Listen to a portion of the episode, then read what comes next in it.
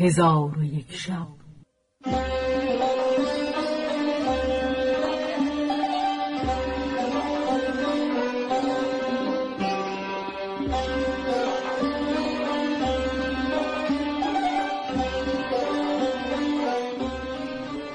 داستانهایی برآمده از ژرفای تاریخ و تمدن و فرهنگ مشرق زمین.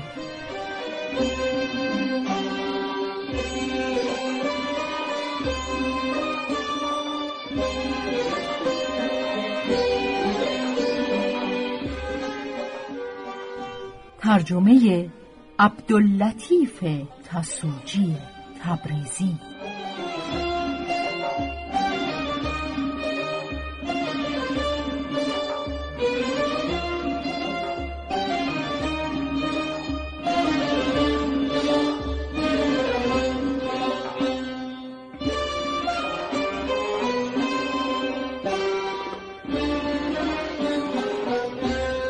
چون شب پنجاه و چهارم برآمد.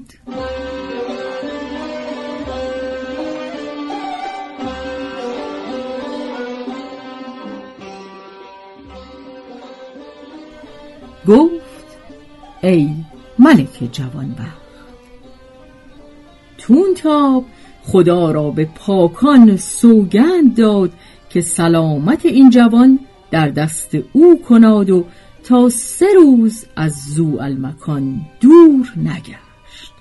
شکر و عرق بید و گلابش همی داد و مهربانی و ملاطفت همی کرد تا آنکه جسمش به عافیت اندر شد و چشم بگشود.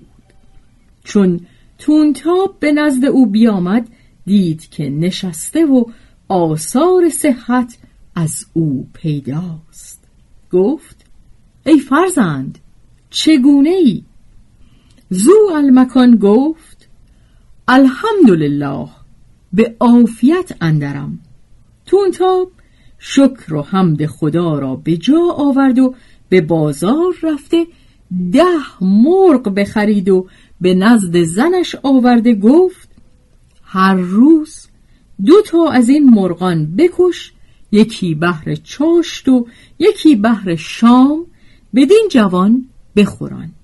پس زن تا برخواسته مرغ بکشت و به دیگندرش پخته بر وی بخورانید و آب گرم کرده دست و پایش بشست.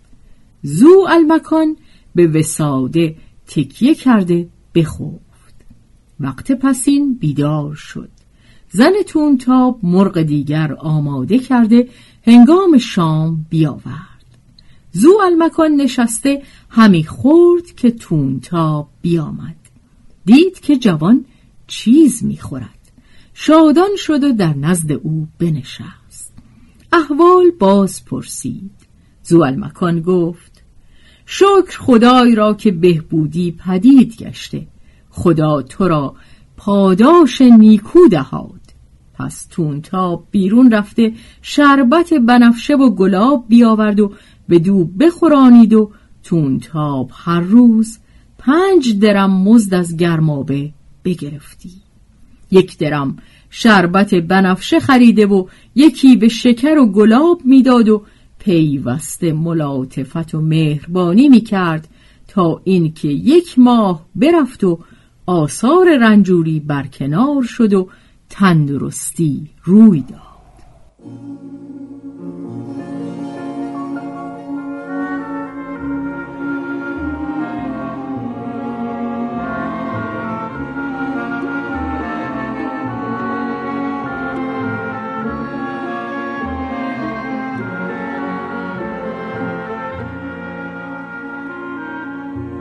تونتاب و زن او خشنود و شادمان شدند.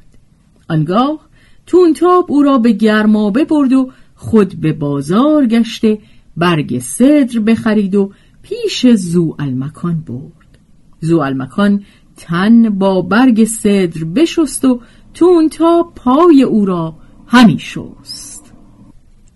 چون استاد گرمابه دید که تونتاب پای زو المکان همی شوید دلاک پیش زوالمکان فرستاد و دلاک بیامد و با تونتاب گفت این نقص استاد است که تو این کارها بکنی. پس دلاک سر زوالمکان تراشید و تن او را بشست.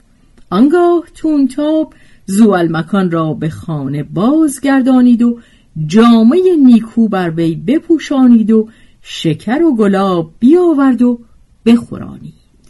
زن تونتاب که مرغ را پخته و آماده کرده بود پیش آورد. تونتاب لقمه لقمه از گوشت مرغ گرفته بر وی بخورانید. چون سیر بخورد زن تونتاب آب گرم آورده زوالمکان را دست بشست. زوالمکان حمد خدا را به جا آورد. پس از آن تونتاب را سنا گفت و گفت خدا تو را سبب زندگانی من کرد.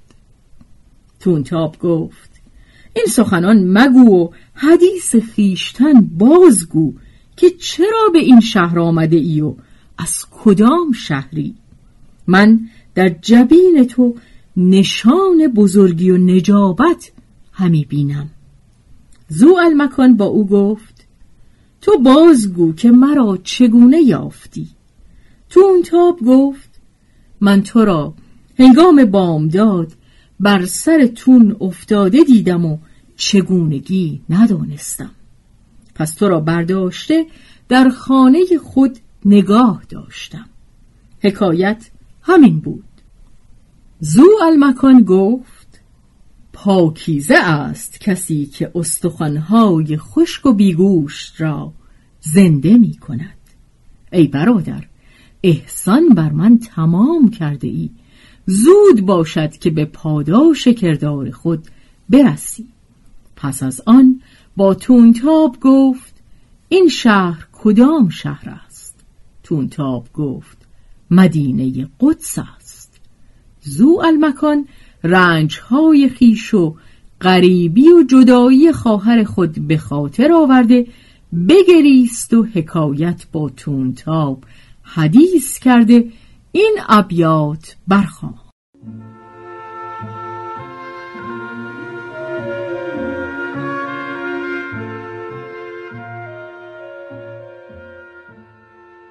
آه از این زندگی ناوخش من و از دل و خاطر مشوش من.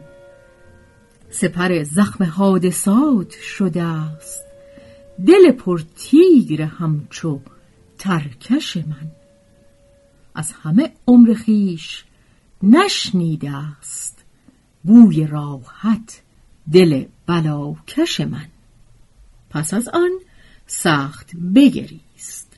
تونتاب گفت گریان مشو و شکر خدا به جا آر که سلامت و تندرستی. زو المکان گفت از اینجا تا دمشق چند روز مسافت است؟ تونتاب گفت شش روز. زو المکان گفت توانی که مرا بدانجا بفرستی؟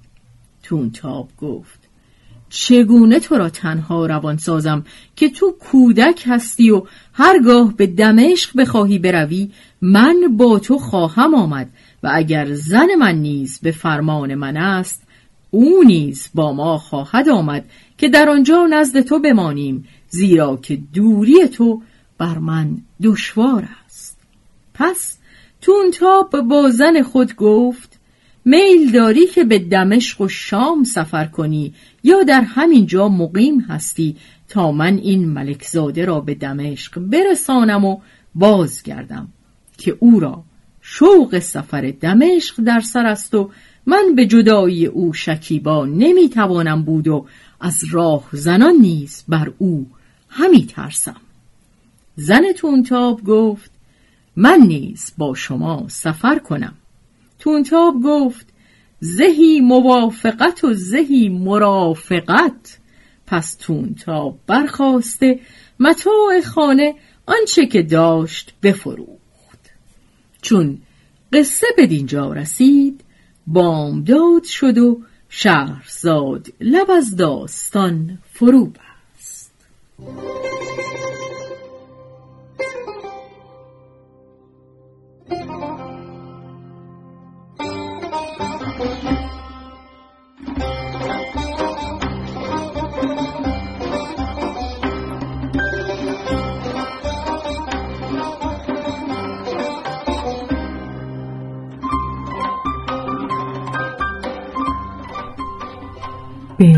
روایت شهرزاد فتوهی.